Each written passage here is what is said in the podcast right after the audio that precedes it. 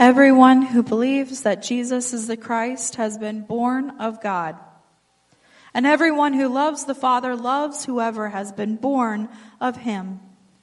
By this, we know that we love the children of God when we love God and obey his commandments.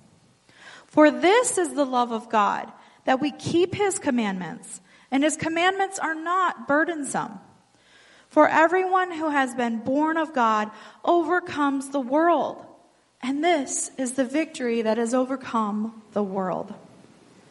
Our faith. Who is it that overcomes the world except the one who believes that Jesus is the Son of God? This is the Word of God. You may be seated.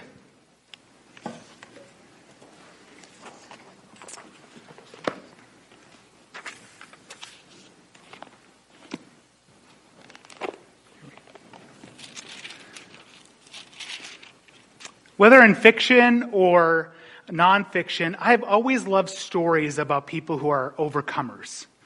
People have some great thing that they have to struggle against, against all odds. Of course, we love that in sports stories. You have the miracle on the ice. Um, the United States team, not filled with professionals, but amateurs, beat the Russians. Yeah.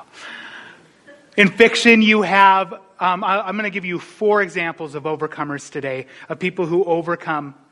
One from fiction, one from, one from history, one from the Bible, and then the fourth one's a surprise. The first one's from fiction. One of my favorite book series is The Lord of the Rings. And in the book, not in the movie, the, the Return of the King, when all hope was lost with Sam and Frodo, and Sam is, by the way, the hero of Lord of the Rings, not anybody else. It was Sam. Sauron wins. But when Frodo could no longer carry his burden, Sam stepped up. And it says actually in the book in Return of the King, but even as hope died in Sam, or seemed to die, it was turned to new strength.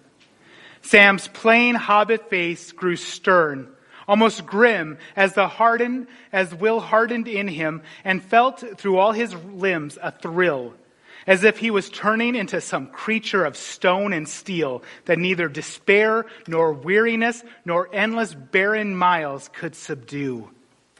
In the book of First John, one of the things it focuses on not, is on love. And not love in general, like I love pizza or it's Valentine's Day, be mine, but specifically on the love of God for us in sending his son, and then the work of the love of God in us in loving each other. That is how God's love is made perfect or complete. The word there for perfect means complete as opposed to lacking anything. In Lord of the Rings, it's such an inspiring moment in the movies. You have Frodo falling down and then Sam says, I can't carry the ring for you, but I can carry you. The love for one another. It's, so, it's such a powerful thing. It, it, it overcomes fear in us in the natural, but we know in the supernatural, it chases away the fear of judgment. So that was in fiction. In, now in history. In 1915, a group of 20, 25 sailors set out to, to not only arrive in Antarctica in 1915. Antarctica is like the worst, most inhospitable portion on the face of the earth to be at, to try to just survive in. It's cold. It's a desert somehow, even though it's covered in ice. It is very dangerous. In 1915, there is no help coming from you. They were going to, the idea was to arrive on one coast of Antarctica and then to dog sled to the other coast of Antarctica. A feat that wouldn't be done for, for almost a half a century later. Uh, the man's name was Ernest Shackleton, and he had this passion in him to explore the frozen continent of Antarctica. Unfortunately, they never actually reached Antarctica. As they were getting closer, they got shipwrecked on a, on a sea of ice. Their ship being broken, it is 1915 once again. And in, for two years, they survived in the worst place on the face of the earth. The only thing that could have been worse is literally to be in the vacuum of space. They survived for two years, not losing one person. It's an inspiring story. Brent Owen's the one who told me about it. Then I read like two so books on it, been watching documentaries. It, it's, it's a powerful moment of overcoming against all odds and then to overcome with others. It's not only get along, but the fellowship between them to remain intact. For if the fellowship breaks, they break apart and they die, but their fellowship withstood the barren, weary miles they became creatures of steel um, and stone that the barren miles, endless barren miles, could not subdue. During that two years, there are two stories that, st- that really stick with me of the moment of wanting to, to give in. And one, it was, one was physical and one really was, was emotional or even spiritual. The first one was once they had crossed the Drake Passage. The Drake Passage is a part in the ocean it's the worst part in the ocean because there's no land masses. So wind gets to do whatever it wants. Three of them on a lifeboat cross the Drake Passage. They get to South Georgia Island. They then cross South Georgia Island. That's a feat that people wouldn't do for another 50 years with full gear, full stomachs, radio communication, and all the time in the world. But they had 22 men on this island called Elephant Island who are depending on them. During their trek across South Georgia Island, um, Shackleton, having experienced being experienced in the frozen South, knew you couldn't sleep for very long because if you did, you would die. And when you're cold and you're hungry, you just want to lay down and die. That's one of the words, that's, it's his words. But they couldn't even have the luxury of dying because they had 22 men depending on them, so they pushed forward. And this is one of the amazing things that gets mentioned in some of them and not in others, is that they would put in their journals about there being four of them. There was only three. But they were convinced at times there was a fourth person walking with us. Of course, we know the story of Shadrach, Meshach, and Abednego being in the fiery furnace.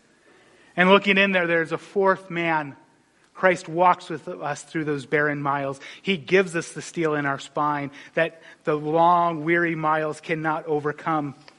The second story that, that really stirred me was during one of their leaner moments, they only had for their water supply for the entire day, each one of them was half a cup of water and evaporated milk.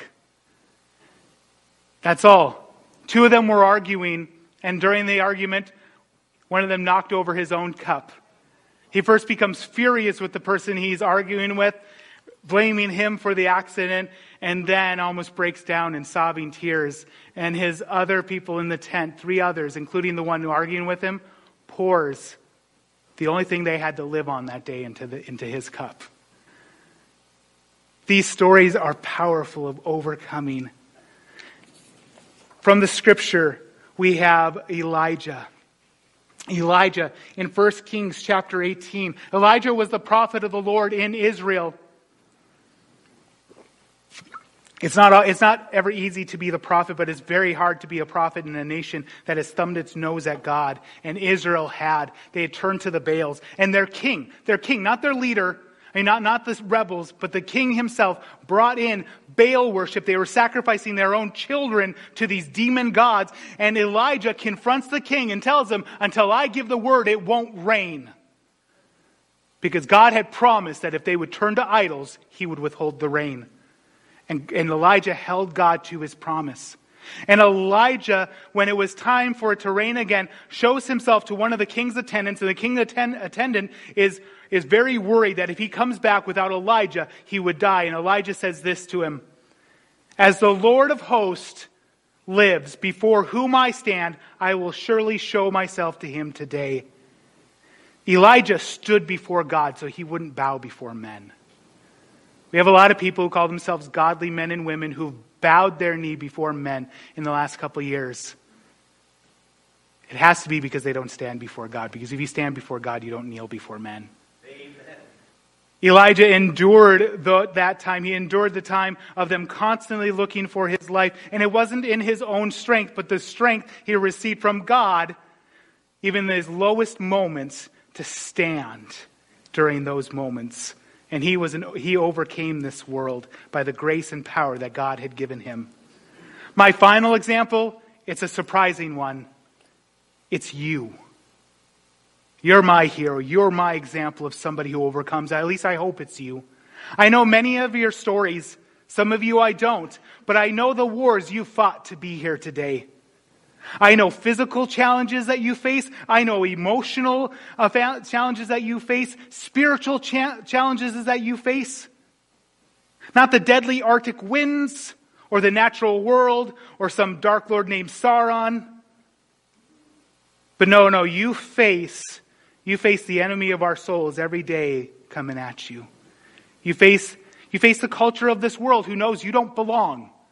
You face your own sinful nature. Many of you face things that other people would have to face. They would just curl up into a ball, but you've overcome. And you've overcome by the word of your testimony, by the blood of the Lamb, and most importantly, your faith is the, what overcomes the world.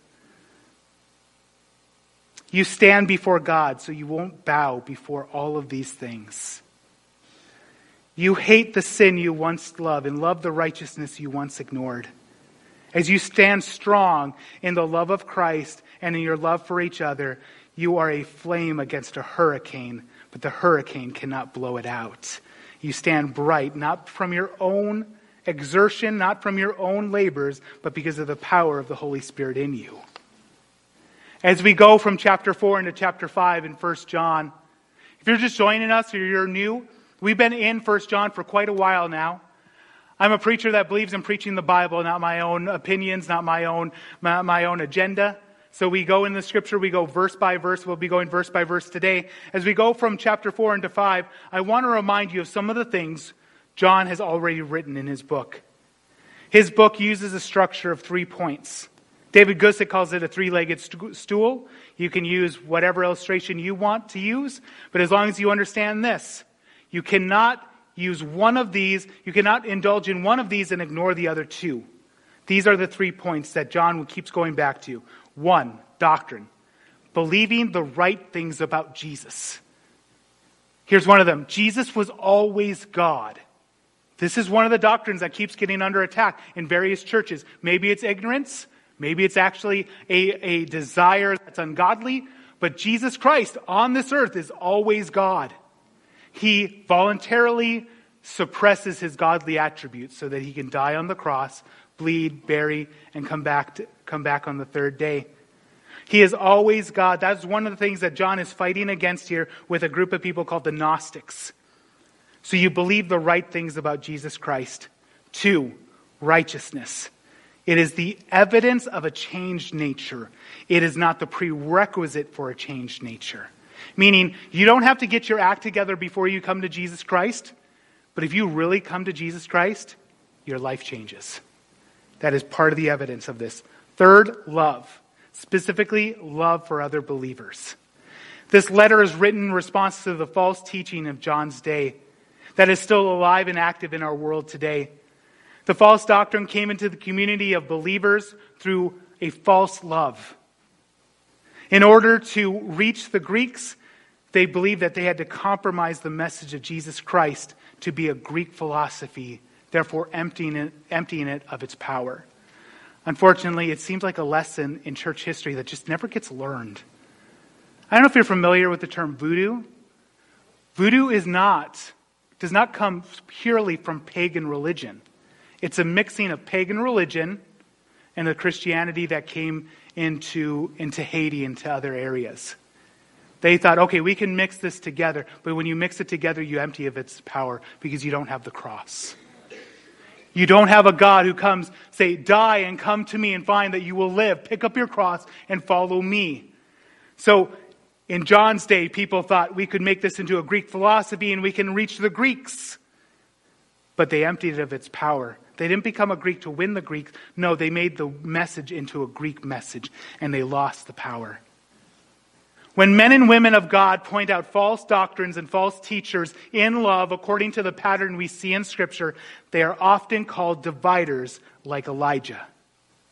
If you modernize the language of 1 John and just post it on Facebook, on a Facebook group or on a Twitter thread of professing Christians, you know what the, what the responses will be? They will say the OP, which stands for original poster, is unloving, legalistic, and he divides the church. How do I know this? People just quote scripture on forms without saying First John, whatever, and that is what people say. They start speaking against the very words of God because they don't know the Word of God. They, they know what's on mugs or what's on the daily Bible verse, but they don't know the Word of God. So they attack the Word of God and will malign the person as though they are unloving, legalistic, or dividing the church. I made that reference to 1 King 18 for a reason, because when King Ahab meets with Elijah, he says, Oh, troubler of Israel. You know what Elijah says back to him? You know, you'd think if this was today, this is what Elijah would be like. You know, I got to apologize for things other prophets have said. You know, we've not always been a, a, a good group of people, and I know people are suffering today, um, but just bear with me. Now he says, I'm not the troubler of Israel. You're the troubler of Israel. You know what happens when you get a lot of pastors on talk shows? They start making all kinds of excuses. They start trying to apologize for God you know what they should say? If any trouble has come to this earth that God is bringing in judgment, it's not his fault, it's your fault. It's not my fault, it's your fault. But you have to stand before God in order to do that. If you don't stand before God, you can't overcome the world. If you're not born of God, you can't overcome the world. Because what overcomes the world is your faith, the believer in change. We know that the kingdom of God is not like other kingdoms. Other kingdoms are obsessed with influence, power, and numbers. Unfortunately, in church, we often go back to that. So many people will say it's not about the numbers, but numbers certainly do help. Honestly, big numbers make us feel good. It's not very comfortable. If there was only like 20 of you here today, it would be somewhat difficult for me to preach, I'll be honest. I mean, that would be, that would be getting in my head. I'd be asking the Holy Spirit to constantly help me with this. But we take this to a dangerous level when we are so focused on getting people in the door that we, that we make the, we water down the barrier for entry. We then become the judges. We don't think this. We think that, okay, if we just, we don't talk about sin, righteousness, and judgment, that we are now not being judgmental. No, we are being judgmental. We are just absolving those we like and still condemning those we don't. We then become the standard. Once again, people think that this is loving. They're like, okay, that's not very loving to say that these people are outside God's, God's, God's love, God's family.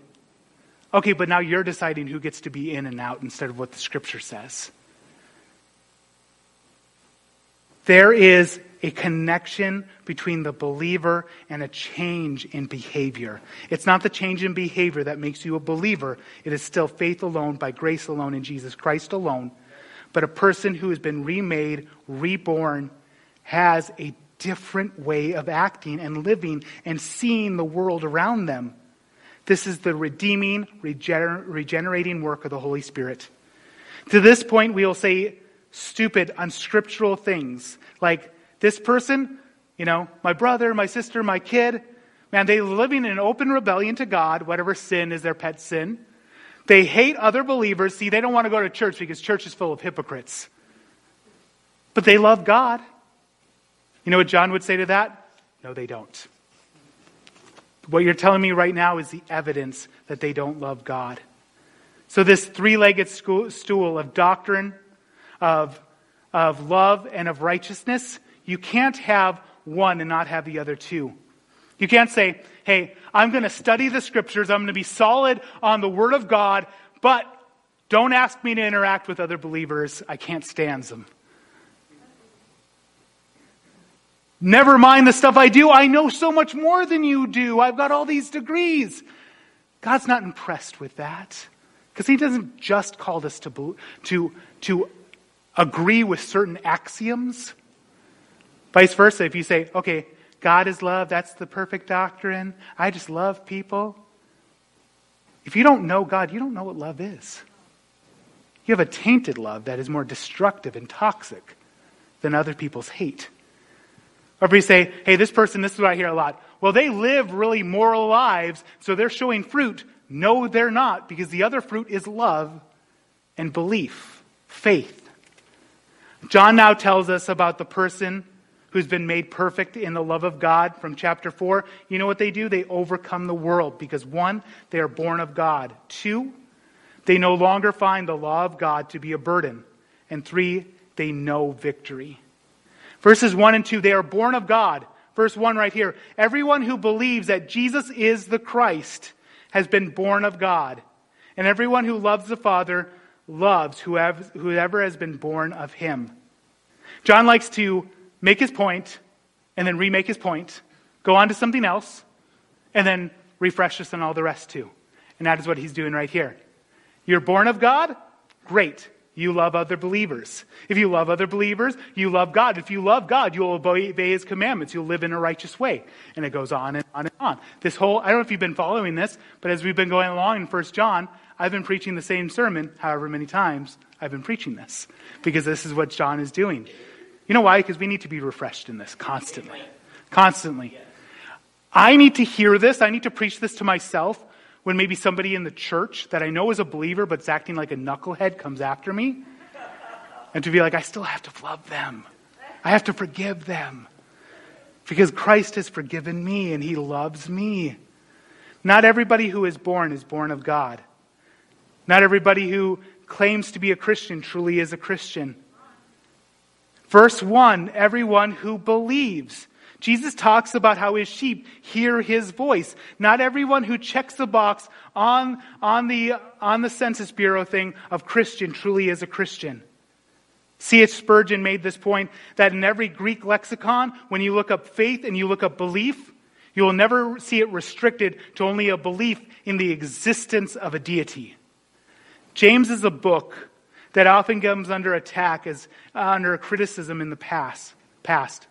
People misunderstand the book of James. They, they somewhat worry that he is undermining the, the rest of the scripture that says that we are saved by grace through faith in Jesus Christ alone, faith alone and by grace alone.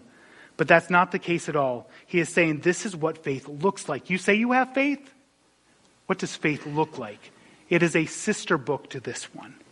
Because John says, you say you love God, but you hate your brother. I don't believe you. You say you have faith, really? If your faith is that you believe that there is only one God, James would say, great. But guess what? The demons believe that, have that same kind of faith. That's not true saving faith. You say you have faith to move mountains? Let's see if it can move you to compassion for your brother and sister in Christ. Faith and belief is understand, understood in God's word is not simply an agreement with an axiom, it is trust. It's a trust that Jesus is the Christ, not a Christ, but the Christ. Not that he became Christ, but he is always Christ to the glory of God the Father. He is the only eternal Son of God, co equal to the Father. He became a baby, lived a perfect life, died on a cross, was resurrected, and stands at the right hand of the Father you are then born of God. John loves that phrase, born of God. He's used it multiple times already. In chapter 2, verse 29, in chapter 3, verse 9, and in chapter 4, verse 7. Here he makes the connection with his last point here is that if you love God, you love fellow believers. In fact, he puts it into family terms. If you've been born of the Father, you love others who've been born of the Father. This is naturally in you unless you are believing lies. If you love the Father, you love those born of the Father. Love brings, um, this brings love into focus. It's not, do you love humanity in general, but do you love Bill specifically? If Bill has been born of the Father and you love the Father, you love Bill. The more like to the person we talk about, the harder this becomes. You have family members in the Lord. Sometimes this is difficult to remember that they're a brother and sister in Christ before they're your brother and sister in your family. Because families, you know, we, we fight, right? We quarrel. I don't know, maybe some of you are like, my family, we never quarrel. Good for you. Um, a lot of people, their family, you quarrel sometimes. You get on each other's nerves. You know the reason why? It's because you love each other so much. So slights become a lot bigger because it's the person you love. In Christ, we remember that they are my brother and sister in Christ first, and the commandment that tells me to love my brother and sister in Christ applies to them too. In verse 3, my second point is just one verse. Verse 3. For this is the love of God that we keep his commandments, and his commandments are not burdensome. This was the keynote verse for my entire series on the Ten Commandments. Because so many times people are like, we need to unhitch ourselves from the Old Testament. The old commandments, the law, don't, don't apply to us today. Yes, they do. Jesus said, not one jot or tittle from the law will pass away, even though heaven and earth passes away. It's not in the same way because the law can't forgive. This is in Corinthians. Paul was worried that people are going to start thinking, well, we should just throw out God's law. He's like, no, it's important. It just can't save. God's law is important because it brings us to Christ. It shows us with, beyond a shadow of a doubt, you can't save yourself. And if you break one of God's law, you've broken all of God's law, you think you're righteous, think again, there are none who are righteous. No, not one. Thank you for that. But that does not mean God's law is not important. Psalms 1 speaks of the one who is blessed. They do not walk in the advice of the wicked, and they don't stand in the way of sinners. They do not engage in the ridicule of God. Instead, they delight in the law of the Lord.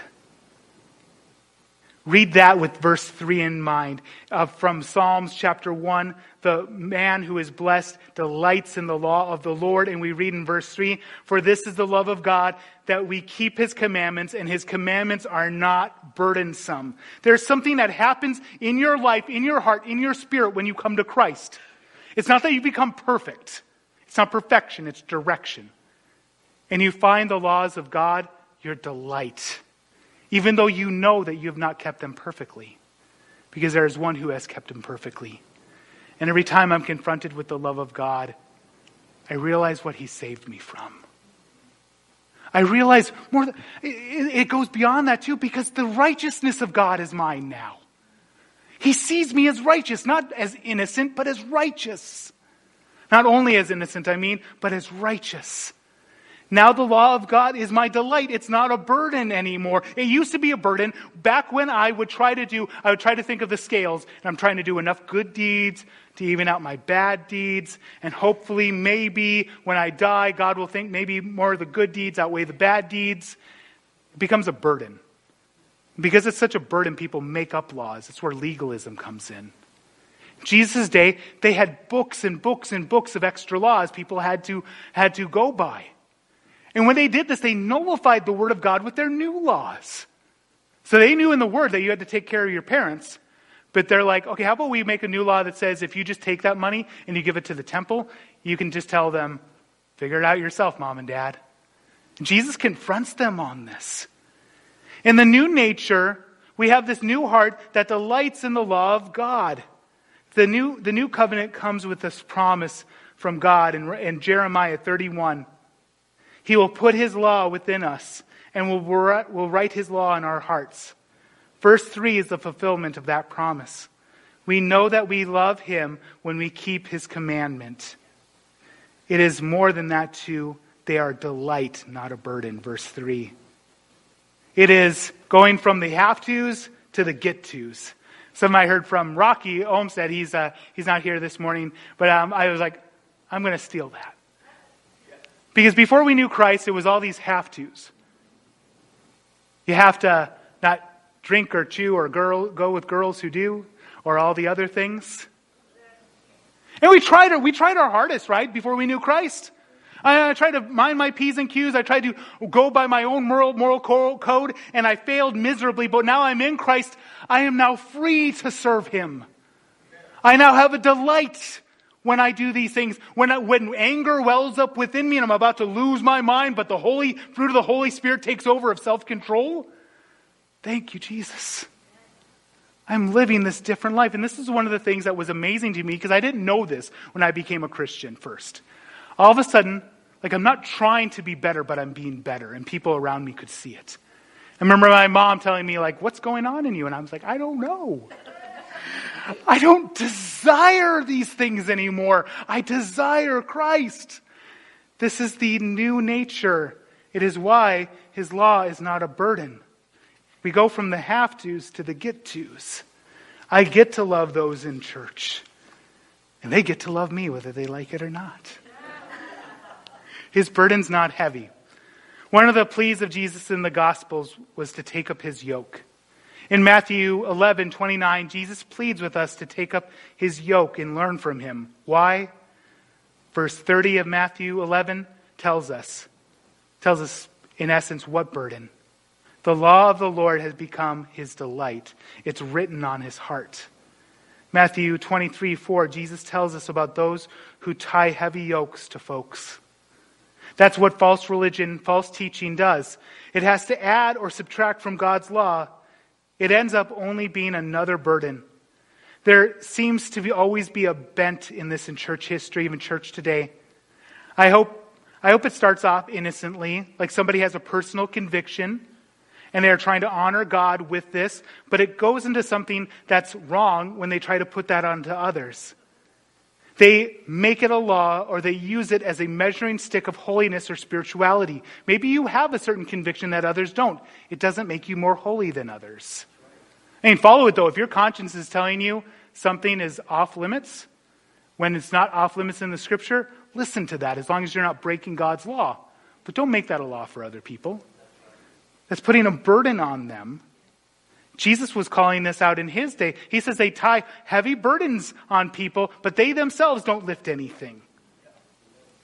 Finally, I want to give a biblical example of what it's like when the law of God is your delight. It's not a burden to you, and that is Jacob from the Old Testament. Jacob, the son of Isaac. I don't know if you know the story. He liked this gal. He liked this gal so much, he signed a really bad contract. Seven years of slavery, basically. Seven years. And you know what the scripture tells us? It seemed like a single day because of his love for her. This is something we can't really express in human terms. My love for God makes my service to God my delight. I got to experience this firsthand during Christmas when the pipes broke. And I had to be down there, and I didn't want to be. I was getting soaked. I was smelling really bad. And I called two other people to come. Thank you very much, Paul, Paul and Lindsay, for doing the same thing. And I remember I was like, I got to change my attitude here. It's not that I have to do this, I get to do this for the people of God. And then it becomes something kind of fun, which is weird. I don't, I don't know how to describe it. It seemed kind of fun to me to do it, even though it was a, a huge inconvenience because I was getting to love others with the love that God has given me. Three, they know victory. The one who is an overcomer is born of God, does not find the law of God to be a burden. It's because they live in victory. Verse 4 and 5 For everyone who has been born of God overcomes the world, and this is the victory that has overcome the world, our faith. Who is that that overcomes the world except the, except the one who believes that Jesus is the Son of God? What does it mean to be an overcomer? What does it mean? You know, I know that there's that song from Mandisa. Maybe some of you are humming it right now. I'm an overcomer. I'll be honest, that song has been ruined for me forever because I watched the movie Unplanned. Unplanned is about abortion, and they should have picked a better song because there's a point in there where they are trying to get as many abortions done as possible before a hurricane hits, and they're playing Overcomer. I'm like, can't listen to it the same way. you should have, you should have maybe you should have maybe talked to ACDC with the whole highway to hell thing, because that would have fit a little better. what does it mean to be an overcomer? In church and conferences and camps, they're like, you're an overcomer, and everybody cheers. Ah! What does it mean to be an overcomer in this context? Well, John tells us straight out. There's no, there's no asking about this. It's our faith. Our faith, our trust. We talked about what faith is. It's trust. Trusting in God like you trust the sun is going to shine. Trusting in God like you trust a parachute as you jump out of a plane. Trusting in God like as you're driving on the road, you're not on black ice. It's a new creation. In this new creation is the victory that overcomes the world. Everybody who's been born of God does this. This can't be, this can't be bought. This cannot be done through human effort. It can't be purchased. This is the serious this is serious business, folks. It's natural. It's in the natural you can run a marathon, but you cannot you, you can you can climb Mount Everest, But you cannot overcome this world unless you are born of God. It is your faith that overcomes the world. The world wants to own you. This is why the world hates you, dear believer. It can't own you because Christ already does. Everything in this world, when I talk about the world, I'm talking about the culture of the world, not the people in the world. If this world can't own you, it hates you. It couldn't own Christ, so it hated Christ. And Christ said, It will hate you because it hated me first. Because it cannot own you, it hates you, but you have overcome the world. One of the promises of Jesus Christ that never gets put into those 99 promises of God is this that in this world you will have trouble. He says, Take heart, I've overcome the world. You overcome the world. Like the previous verse tells us, it is spiritual worship. It's nothing short of overcoming the world. Let's break down, according to the scripture today, what it means. What it means, not just today, but all through 1 John, what it means to overcome the world. It means to overcome sin. Once again, this isn't perfectionism, it's direction. It's a constant direction towards God. The Holy Spirit gives you this power and this strength to overcome sin, truly overcome it. You've been born of God. You have the freedom to follow and to cast off every sin that so easily entangles. And the, the devil wants to tell you, no, you don't. You're always going to be like this. And to make it part of your personality. No, I'm just this way. And we label ourselves by our sins. Sorry, that sin doesn't get to own you. Christ already owns you by his blood. You overcome influence, the influence of this world. This is what we have already been told time and time again in 1 John. Do not love the world or the things in this world. We overcome this world when we don't love it, when we don't desire the things of this world. The power of the new birth, birth makes us long for another kingdom. Finally, we can overcome false teaching. That is the context of 1 John, is overcoming false teaching. Some people are saying, um, you're dividing the church if you call out false teachers, false prophets. John didn't feel this way. Most of the New Testament writers did not feel this way. Some of them literally name names. There's a story of John. I, I love this story of John. So there's this, uh, one of the heretics of his day named Cetheris. Cetheris was preaching that Jesus was not a virgin birth, that he was just a man like any other, a righteous man, but a man like any other, who became the Christ at his baptism. So this is what John is, is writing against here. So Cetheris came, came into this bathhouse John was at, and one of John's disciples had told this to others, that John got up and left because he would not bathe in the same water as such an enemy of the truth. That seems unloving. No, it's not unloving. Unloving, you know what's unloving? For the shepherd to make friends with the wolf.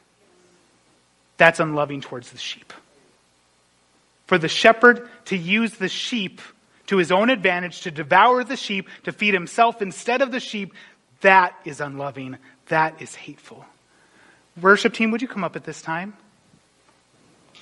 As we get ready for our final song, the encouragement in God's word today is that you have within you, if you are a believer, now if you're not a believer, today fall upon the, fall upon the mercies of Jesus Christ be born again.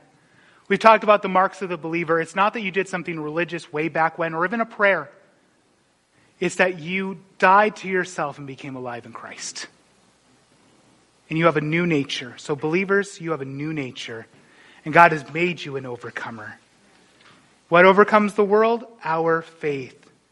This is what overcomes the world, except the, except the one who believes that Jesus is the Son of God. From that belief, we love each other. From that belief, we act in righteous ways. Would you please stand with us as we sing our last song and respond to God's word today? For some of you, maybe it's just to remind yourself, I am an overcomer. Right now, you're dealing with something, something really, really difficult. And fear grips your heart, bitterness, unforgiveness grips your heart. You need to preach this to yourself I'm an overcomer. God has put His Spirit in me. I can overcome this. Maybe today you just have a challenge in your life and you have to remember that God has made you strong and you can overcome. Maybe today you find in yourself that you are not living the righteous life that God has called you to. We've already been told in 1 John confess our sins. He is faithful and just to forgive us and cleanse us from all unrighteousness. Do you feel dirty today in your sin?